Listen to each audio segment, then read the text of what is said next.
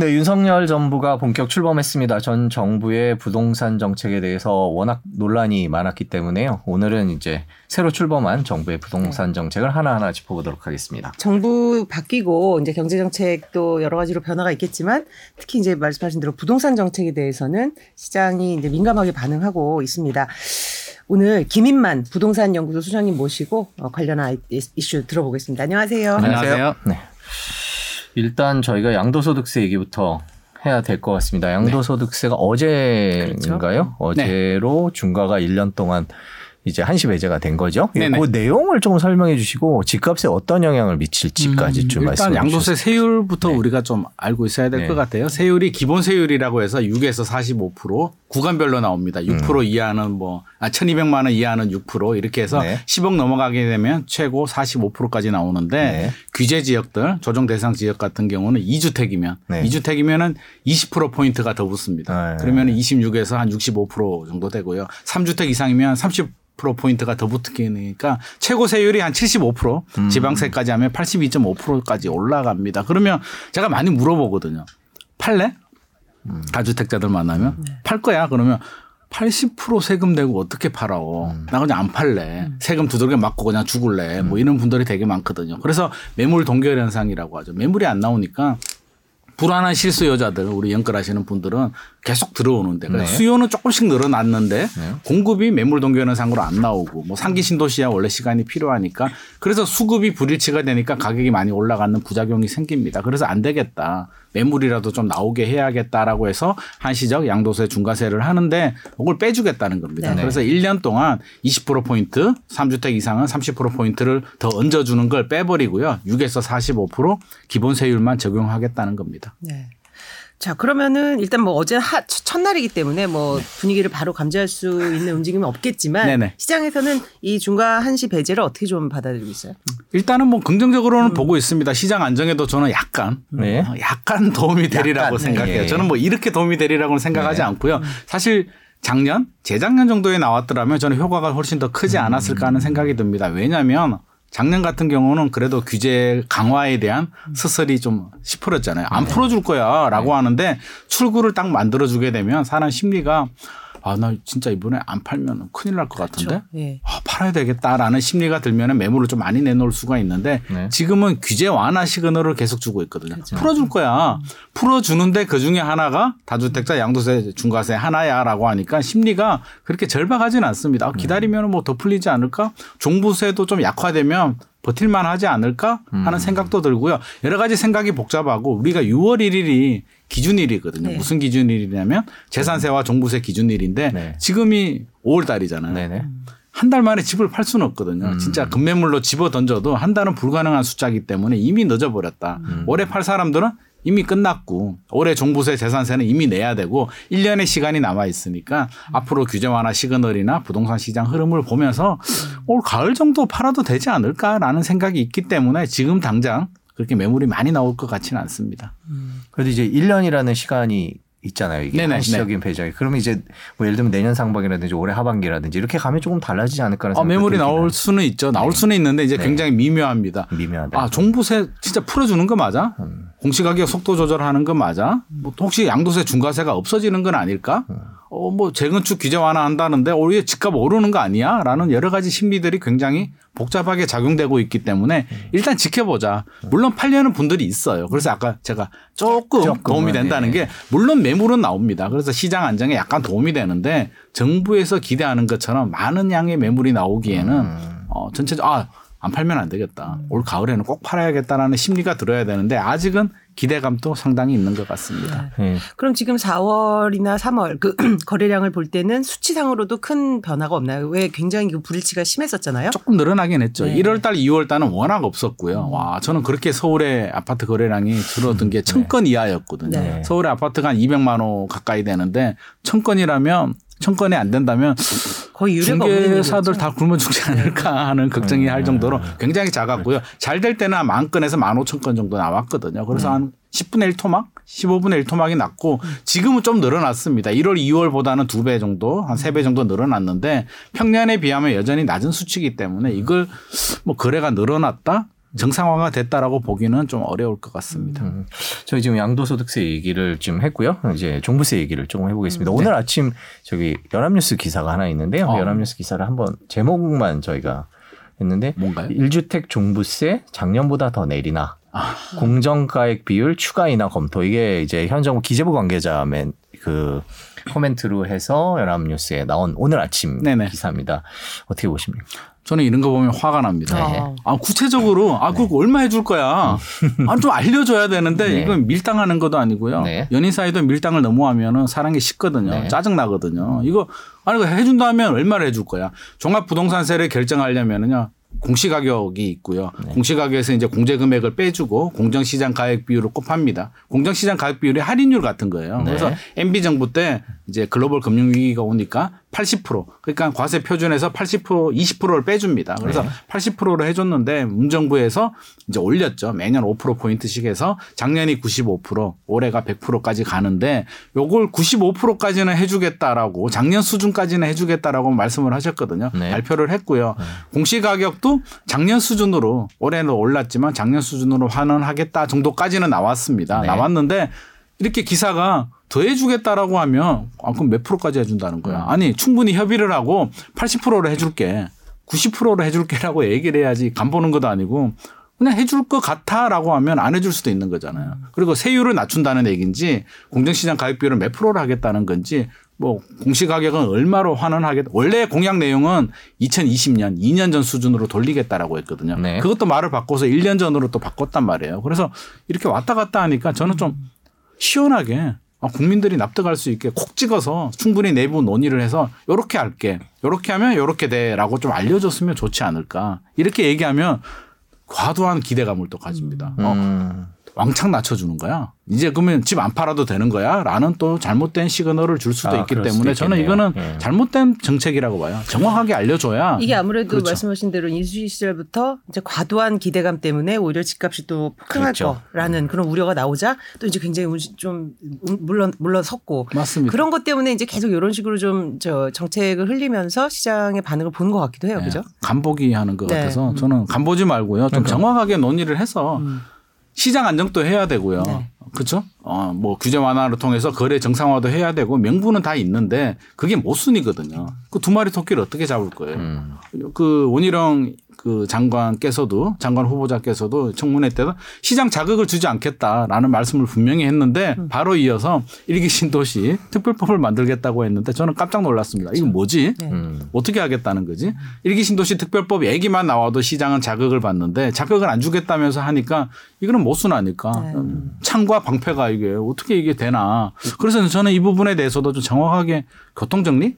전 내부에서 교통 정리가 좀 안 된 것 같아요. 시장 안정을 더 우선시하는 분들이 있고 아니다 정상화해서 뭐 선거를 앞두고 뭘 좀 풀어줘야 된다라는 목소리들이 있을 것 같습니다. 그래서 말씀하십니다. 내부 교통 정리를 좀 한 다음에 국민들한테는 좀 정리된 내용을 정확하게 좀 전달해 주는 게 중요하지 않을까 네, 생각합니다. 어제 출범했으니까요. 맞아요. 그게 이제 저도 사실 인사청문회 보면서 이제. 좋은 말은 다 한다 이제 이런 생각이 좀 들어 들기도 했었어요. 왜냐하면 이제 비판을 워낙 많이 받던 분야였기 때문에 네. 그걸 이제 되돌려 놓긴 해야 되는데 자극은 또 하면 안 되고 이제 그런 어려움이 굉장히 있겠죠. 어렵죠, 사실은. 어렵죠. 네. 네.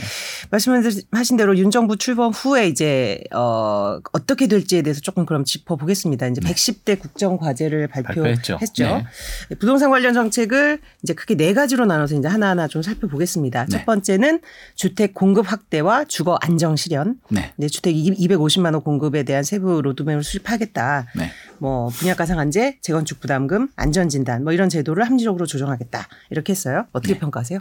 아 어떻게 평가하냐고요? 네. 어, 뭐 평가는 실현 글쎄요. 가능성. 어, 실현 가능성. 네. 아 실현 가능성은 이게 정확히 내용을 봐야 돼요. 네. 250만 원을 임기 동안에 공급을 하느냐라는 사람들이 생각을 많이 하는데 그런 내용은 없습니다. 공급 기반을 마련한다는 거지 250만 원을 임기 5년 동안 불가능합니다. 250만 호가 얼마나 엄청난 숫자냐면 서울의 아파트가 200만 호가 안 되거든요. 지난 50년 동안 지은 아파트가 200만 호가 안 되는데 물론 전국이지만 그 엄청난 물량을 분당 신도시가 9만 한 7천 호 10만 정도 정도 되거든요. 되죠. 10만 정도 예. 되는데 분당 신도시 몇 개를 지어야 됩니까? 분당 신도시 단순 계산해도 25개 지어야 되나요? 25개를 한 개도 저는 못 찍을 것 같은데 그래서 현실적으로 이게 무슨 말이냐면 우리가 정확히 알아들어야 되는 게 문재인 정부에서 여러 가지를 추진했잖아요. 삼기 신도시. 그런 내용들이 다 포함되어 있습니다. 그리고 민간에서 짓는 물량들도 다 포함되어 있고요. 거기에 플러스 알파 공공 임대 아파트가 뭐 1년에 연 10만 원씩 공급을 하겠다. 원가 주택 얼마 하겠다는 건데 그것도 만만하진 않죠. 월 10만 아, 연 10만 호의 공공 임대 아파트 공급은 계획이고요. 현실적으로는 저는 한 3분의 1 정도만 해줘도 굉장히 많은 숫자가 아닐까 하는 생각을 합니다. 그래서 그거는 정부의 의지 표현이고요. 기존에 나왔던 공급 대책들이 다 포함된 내용이고요. 공급 기반을 마련하겠다는 것이기 때문에 아 5년 동안 250만 호가 쏟아지는구나 이렇게 생각하시면 안 될 것 같습니다. 재개발 재건축 관련해서는 이 공급 늘리겠다는 거와 관련돼서 이제 기대들도 있고 네. 네, 어떻게 보세요? 지금 정부의 정책. 아, 이게 양날의 칼이거든요. 사실 필요는 합니다. 필요는 해요. 왜냐하면 서울 같은 경우는 공급이 끝난 도시잖아요. 새로운 택지가 없습니다. 천 세대 이상 아파트를 지으려고 하면 남산을 밀어버리든지 국회를 보내고 국회 자리에 아파트를 짓든지 뭔가를 해야 되는데 현실적으로 불가능하잖아요. 결국에는 재건축 재개발 정비 사업을 통해서 기존 도심의 용적률을 올려서 공급을 해야 되는데 이게 시장 자극을 받는단 말이에요. 그래서 해야 되는 일임에는 분명한데 그리고 바로 공급 물량이 나오면 문제가 없는데 재건축 재개발 같은 경우는 이제 스타트를 하면 계획을 하면 빨라야 한 15년 후에 입주 물량이 나오거든요. 그것도 뭐 소송이 안 걸린다는 전제 조건 하에서 그러면 네. 15년 후에 나오는 공급 물량을 위해서 지금부터 하나씩 하나씩 준비를 해야 되는데 하나씩 하나씩 준비할 때마다 시장은 또 자극을 받거든요. 그러면 이 주택 시장 안정의 문제를 어떻게 풀 것이냐가 최대 관건이 될 것 같고요. 우리 일기 신도시만 하더라도 제가 며칠 전에도 분당 신도시 한번 돌아다녀 봤는데 네. 어떤가요? 당장은 필요 없습니다. 제가 볼 때는요. 굉장히 좀 이게 저 욕하시는 분들이 있을 수도 있는데 제가 볼 때는 당장은 필요가 없는데 15년 후에는 필요할 수 있거든요. 그래서 지금부터 준비를 해야 되는 거는 맞습니다. 근데 맞는데 이게 아무런 계획도 안 나오고요. 그냥 발언만 나왔는데도 시장이 이렇게 자극을 받기 때문에 아마 새 정부도 굉장히 부담스러울 것 같고요. 해야 되는데 이게 어떻게 해야 되냐가 숙제가 될 것 같아요. 그래서 저는 그런 생각이 들어요. 제발 정치 논리가 아니고 우리 그런 거 있잖아요.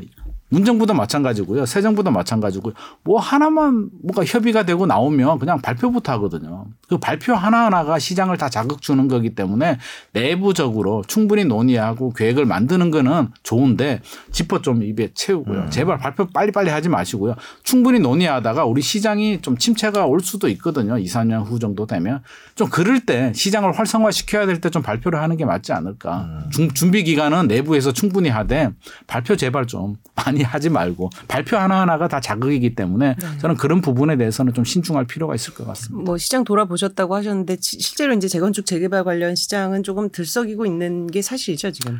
현지인들은 오히려 더 차분한 분위기예요. 현지인들은 어, 어차피 빨리 안 되는 거잖아. 그러니까 계획을 나오고 잘 되면 좋긴 한데 어차피 지금 해도 15년, 20년이 걸리는 사업이니까 우리는 차분하게 지켜보겠다라는 분위기가 굉장히 많은데 누가 이게 기대 심리를 많이 가지냐면 이제 투자를 하시는 분들. 어? 내가 신도시 안 가지고 있는데 지금이라도 사야 될까? 아니면 내 집을 팔고 어, 여러 채를 가지기는 힘드니까 팔고 일기 신도시 가는 건 어떨까요? 이런 문의들이 굉장히 많이 오거든요. 그래서 어, 뉴스가 나오니까 이 작년 상반기만 하더라도 우리 그냥 사면 다 오르는 분위기였잖아요. 뭐 청약 시장 같은 경우는 뭐 선당 후곰해서 일단 당첨되고 나중에 고민하자는 분위기인데 최근에는 먼저 고민하고 나중에 당첨이 되는 음. 그런 분위기거든요. 다 안 올라요. 그러니까 선별을 해야 되는데 개발 호재가 뭐가 있나요? 뭐 지하철 개발 호재라든지 재건축 재개발 이런 개발 호재가 가장 강력하기 때문에 어 일기 신도시 괜찮을 것 같은데 나 저기 다른 데는 몰라도 내 집을 팔고 저기는 괜찮을 것 같아라는 기대 심리가 지금 커지고 있어요. 그래서 이런 부분은 정부도 좀 예의주시를 해야 될 것 같습니다. 네, 저희가 지금 새 정부의 부동산 정책 얘기를 하고 있는데 저희 공급 얘기를 지금 계속 하고 있잖아요. 네네. 그럼 이런 정부의 공급 정책이 부동산 안정에 보탬이 될 거다. 어떻게 전망하십니까? 아 도움은 되죠. 네. 어, 문정부에서 약간 미스를 했다는 부분은 네. 2017년 파리 대책을 발표하게 되는데 그때 공급 계획들도 좀 같이 동시에 동시다발로 좀 했더라면 심리적으로도 훨씬 더 도움이 되고요. 2년 일찍 시작했잖아요. 그러면 삼기 신도시도 지금쯤 본청약을 할 수도 있었었거든요. 근데 그한 2, 3년을 좀 놓친 부분이 저는 좀 뼈아프다라고 보고요. 결국에는 두 마리 토끼를 다 잡아야 됩니다. 공급 물량도 나와야 되고요. 규제도 해야 되는데 예전 우리 일기 신도시가 1988년도였나요? 노태우 전 대통령 시절의 공약 내용인데 어, 그 내용이 그때 부동산 정책이 좋았던 게 뭐냐면 동시다발적으로요. 그냥 공급 대규모 공급 계획도 발표되면서 규제도 굉장히 강하게 했거든. 지금보다도 오히려 더 강한 규제들이 많이 나왔습니다. 음. 토지 공개념도 그때 나왔고요. 지금 토지 공개념 얘기하면 네. 막 언론에도 굉장히 난리가 나잖아요. 아 이게 뭐냐? 사회주의냐? 뭐 이런 네. 얘기들도 나오는데 그 토지 공개념이 노태우 대통령 시절에 나왔던 아, 거고요. 네. 양도세 비과세도 지금은 2년 보유, 규제 지역은 2년 거주잖아요. 그 당시에는 3년 거주, 5년 보유였거든요. 음. 지금보다도 훨씬 무지막지한 규제들이 나왔던 시절인데 집값이 빨리 안정이 됐죠. 그러니까 공급이 나오지 않으면 안정되지는 않습니다. 그래서 공급과 규제가 동시에 이루어져야 되고요. 앞으로는 공급은 빨리 공급되지는 않잖아요. 뭐 예전이야 막 밀어붙이면 한 5년 만에 되지만 요즘은 10년 이상 걸리기 때문에 공급 계획은 저는 좀 꾸준하게 필요한 지역들은 꾸준하게 공급할 필요는 있을 것 같습니다.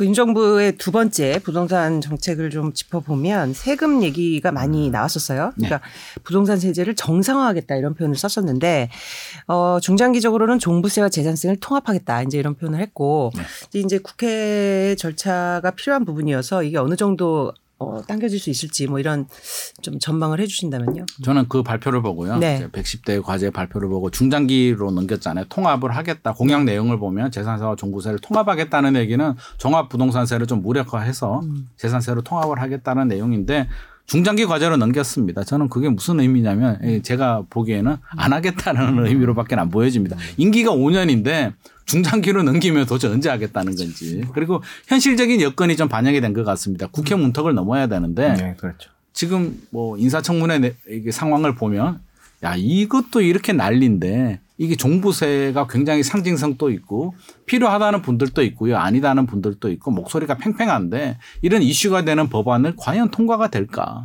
저는 거의 불가능하다고 보고요. 2024년 이후에 국회의원 선거 결과에 따라서 어떤 결과가 나올지는 모르겠지만 만약에 이제 국민의 힘이죠. 국민의 힘이 그때 뭐 엄청난 승리를 한다라고 가정을 하더라도 저는 통합 안 되리라고 봅니다. 왜? 이제 칼자루가 바뀌었잖아요. 내가 칼자루를 쥐고 있는데 나의 공약을 실현하려면 막대한 세수가 필요한데 그렇게 효자인 종합부동산세를 과연 폐지를 할까? 기획재정부가 엄청나게 반대를 할 것 같고요. 제가 대통령이 되더라도 원하지 않을 것 같고요. 담배세 인하하는 거 보셨나요? 담배세 올리면 야당은 반대하는데 야당이 나중에 대통령 되면 절대 안 내리거든요. 저는 똑같다라고 봅니다. 그래서 종합부동산세는 그냥 부담을 좀 완화시켜주는 범위 내에서 시행령을 바꿔서 공정시장 가입 비율이라든지 과도한 부담을 좀 줄여준다는 거지 이걸 무력화한다는 건 현실적으로 불가능하다고 생각을 합니다. 사실 쉽지 않다. 음.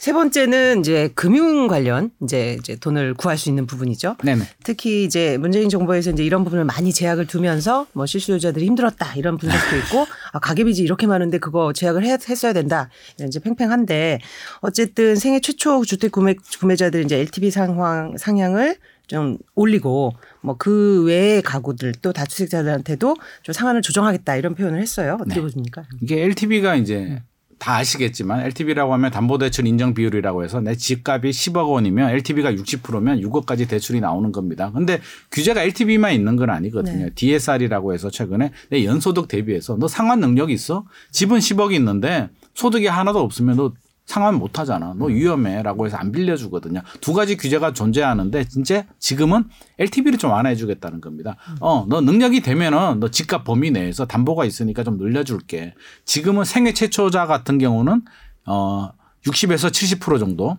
대출을 하고 해주고 있는데 요거를 80%까지는 좀 늘려주겠다는 거고요. 규제 지역 중에서 조정 대상 지역은 50%였는데 20% 포인트 더해서 70%뭐 이렇게 투기 지역은 40%인데 60%까지 늘려주겠다는 건데 DSR이 있기 때문에 믿는 구석이 있는 것 같습니다.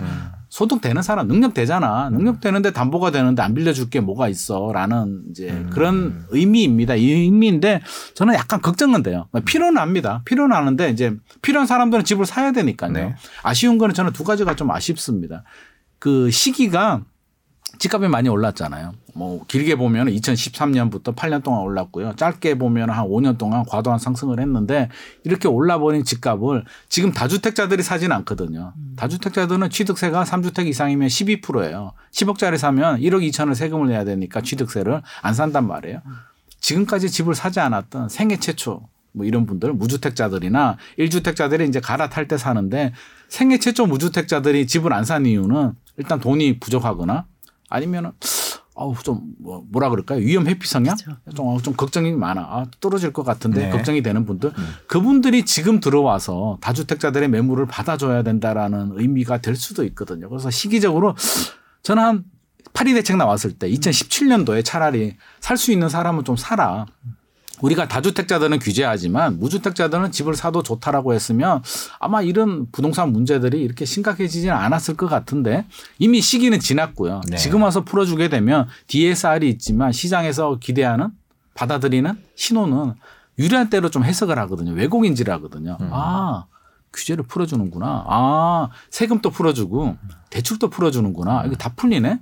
집값 오르지 않을까라는 잘못된 시그널을 충분히 줄 수도 있기 때문에 의도는 그게 아니었을 수도 있어요. 필요한 사람들은 집을 사라라고 할 수도 있겠지만 시장에서는 정부의 의도대로 그대로 이게 뭐 정, 이론적으로 이렇게 따라가지는 않기 때문에 저는 좀 잘못된 시그널을 줄 가능성은 있다. 충분히 있을 것 같습니다. 맞습니다. 지금 이제 뭐 부계, 가- 가계 부채 문제가 이제 굉장히 심각하게 떠오르고 아, 있고 그 문제도 있죠. 그렇죠. 전 네. 세계 또 거시경제 상황도 좋지 않기 때문에 또 이게 맞물려서 이제 금리도 올라가고요. 예, 불안 네. 요인이 되지 않을까라는 걱정을 하시는 분들이 꽤 있는 것 같아요.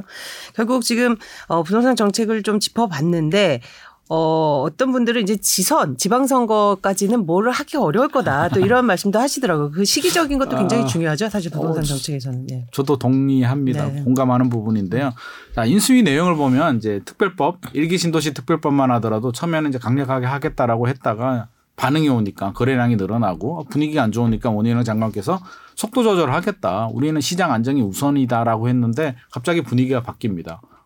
계획대로 추진하겠다라고 했는데 제가 볼 때는 지방선거 앞두고 일기 신도시가 30만 호 정도 되거든요. 네. 30만 호면 가족으로 따지면 한 100만 명 정도 수도권에 되는데 이 100만 명의 표에 영향을 줄 수 있는 아니 굳이 어차피 15년이 걸리잖아요. 계획을 하더라도 올해 안에 계획이 안 나오거든요. 아마 제가 볼 때는 임기 동안에 특별법만 충분히 만들어서 통과를 해도 아마 임기 다 지나갈 것 같은데 어차피 빨리 결과가 안 나오는데 지금 굳이 우리가 안 하겠다라고 얘기를 해서 그 일기 신도시 주민들을 자극할 필요가 있을까라는 내용이 저는 들어갔을 것 같습니다. 그래서 그런 부분은 뭐 이해는 합니다. 정치인들은 또 그게 중요하기 때문에 이해는 하는데 그런 부분도 반영이 된 것 같고요. 2년 후에 또 국회의원 선거도 있기 때문에 저는 그래도 국정을 책임지고 있다라면 정치 논리도 물론 중요하겠지만 경제 논리가 좀 우선이 아닐까 싶어요. 그래서 주택시장 안정이 첫 번째 목표이기 때문에 주택시장 안정이 된 다음에 충분히 내부적으로 이제 준비를 하고요. 된 다음에 나중에 좀 천천히 해도 괜찮지 않을까 생각을 합니다. 네. 네, 그렇군요. 그러면 지금 부동산 시장 상황은 눈치를 보고 있다. 뭐 이렇게 봐야 될까요? 최근 뭐 여기저기 다녀오셨다고 말씀을 하셨는데 네. 저희가 이제 올해 1월부터 계속 부동산 시장 상황을 전달, 전해드리고 있는데 지금은 부동산 상황이 어떻다라고 어, 뭐 매물이 조금씩 늘어나긴 해요. 네. 매물은 늘어나는데 거래량이 생각처럼 폭- 폭발적으로 증가하지는 않습니다. 네. 왜냐하면 긴가민가 하거든요. 첫 번째 금리가 올라가잖아요. 어 설마 했는데 미국이 이제 올렸거든요. 빅스텝으로 0.5% 올렸고 여기서 멈추면 괜찮은데 야 이게 제일 불안한 게 이게 불확실성이잖아요.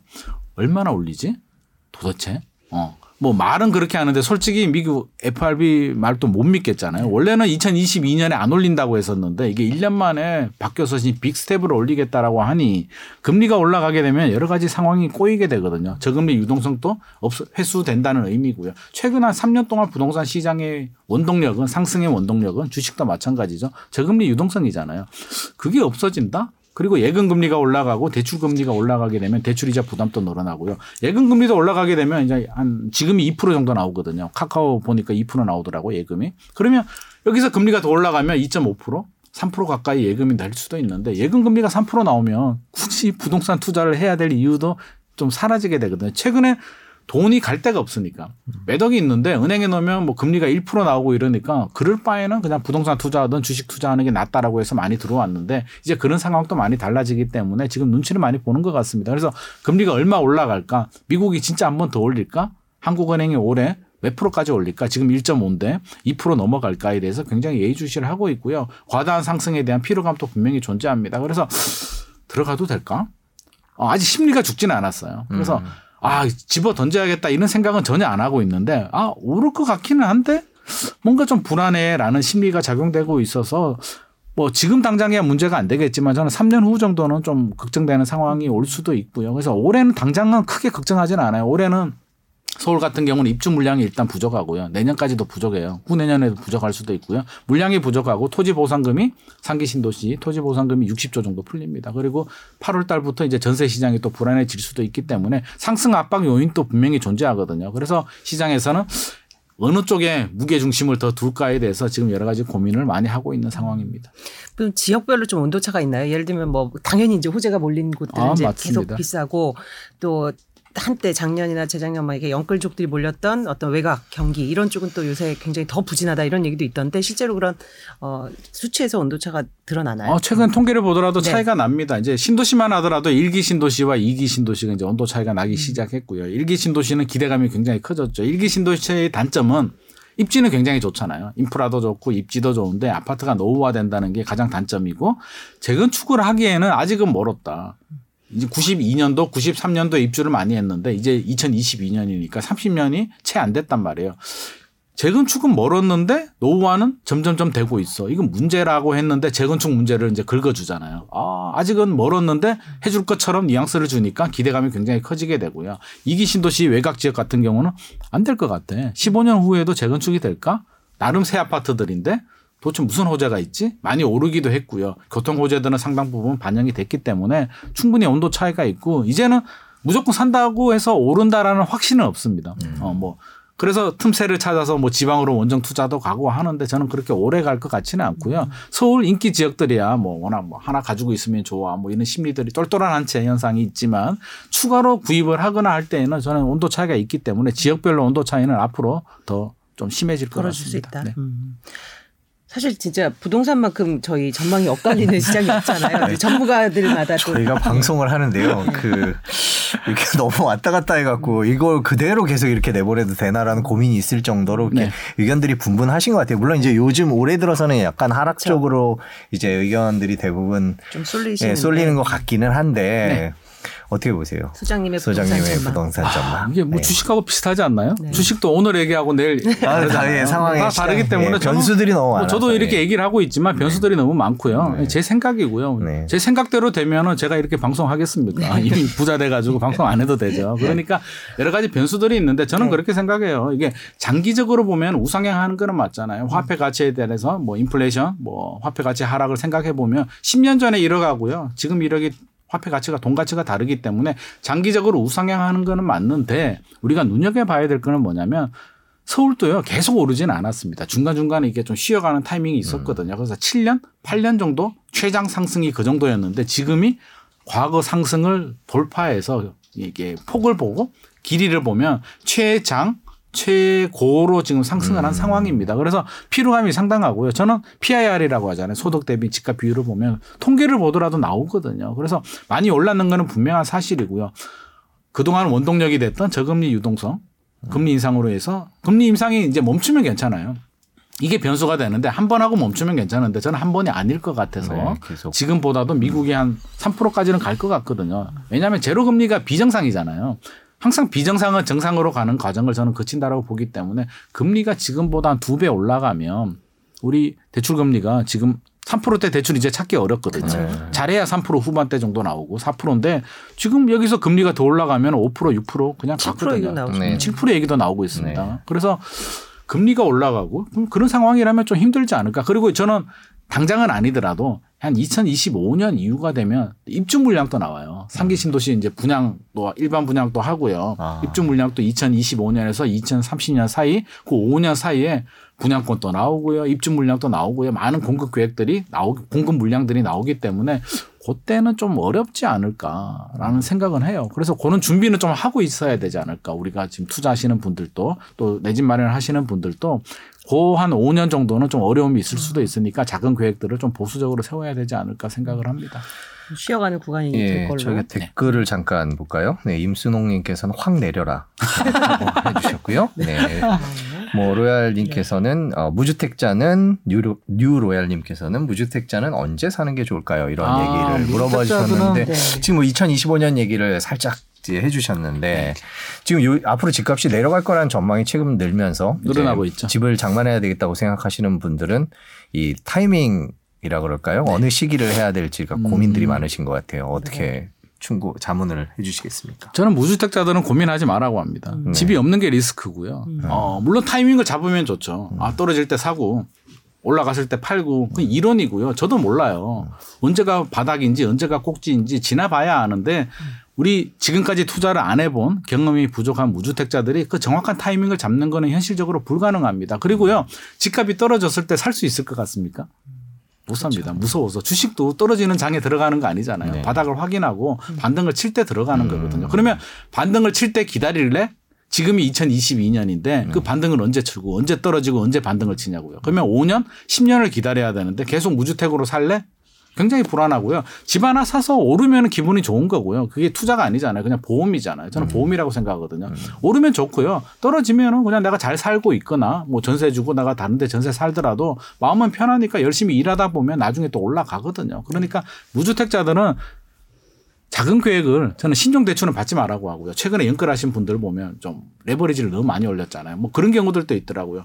한 명 배우자 한 명은 이제 담보 대출을 받고요. 또 다른 한 명은 혼인 신고 안 하고 전세로 들어와서 전세 자금 대출까지 받는 경우들이 있거든요. 그러면 레버리지가 80% 90%까지 올라가는데 저는 그런 거는 이제 좀 주의가 좀 필요하지 않나 싶고요. 자기 자본 범위 내에서 정부가 LTV를 늘려준다라고 하는데 늘려줘도 저는 50% 개인적으로 본인이 50% 선을 좀 지켰으면 좋을 것 같습니다. 금리도 올라가니까 50% 수준에서 대출 받고요. 자기 자본을 더해서 꼭 서울만 고집하지 마시고요. 내 집 마련은 저는 그냥 하는 게 좋을 것 같습니다. 그러니까 무주, 무주택자는 시점을 고민할 필요가 어, 그럼요. 적다. 전혀 네. 그냥 보험이니까요. 그렇게 생각하면 지금 영끌족들이 사실 이제 작년, 재작년 이제 굉장히 많이 들어갔는데 그 때도 사실 무주택자였다면 그 선택도 꼭 틀린 것만은 아니네요. 어, 사실. 그럼요. 네. 저는 지금까지 음. 샀는 사람들 네. 필요해서 샀는 사람이 저는 정답이라고 보거든요. 네, 네. 과거 사례를 보더라도 필요해서 사가지고 다 했지 진짜 계산해가지고 나 투자해야지라고 하신 분들은 그렇게 많지 않아요. 그냥 집주인이 전세금 많이 올려달라 그러니까 화가 나가지고 집 샀다가 그냥 1주택이 되신 분들이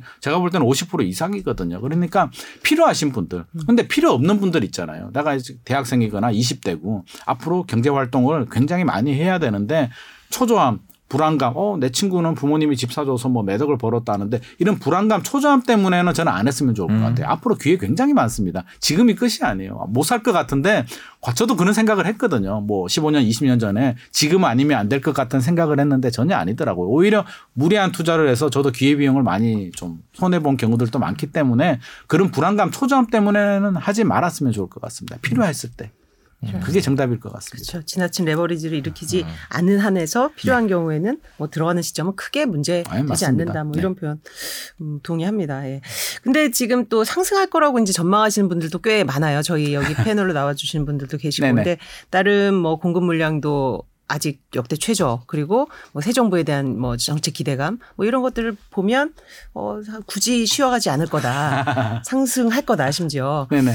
그런 거에 대한 좀 반론이 있다면 어, 그럴 수 있죠. 네. 어, 그래서 제가 아까 한 3년 정도 시간이 필요하다라고 네, 네. 했잖아요. 하락도 시간이 필요한데 이게 심, 아파트 시장은 심리거든요. 심리가 하루아침에 바뀌어서 나 당장 팔아야지. 가지고 있는 분들은 최대한 유리한 대로 해석을 합니다. 그래서 어떻게든 괜찮을 거야. 좀 거래량이 줄어들고 가격을 하락을 해도 6개월, 1년 조정받다가 다시 오를 거야라는 기대감이 있기 때문에 한 3년은 어떻게든 버텨보는 거거든요. 그리고 지금 또 사실이에요. 토지 보상금도 많이 풀리고요. 입주 물량 부족한 거는 맞는데 3년 후가 문제가 되는 거고요. 토지 보상금이 몇 년 동안 계속 있지는 않잖아요. 토지 보상금을 받으면 아마 절반 이상은 다시 토지로 들어가고요. 아파트 시장으로 일부가 들어오는데 그게 올해 내년을 좀 자극할 수는 있습니다. 그래서 자극 요인은 돼요. 자극 요인은 되는데 입주 물량도 마찬가지예요. 입주 물량이 부족하다라고 하는데 잘 봐야 될 게 그게 상대적이거든요.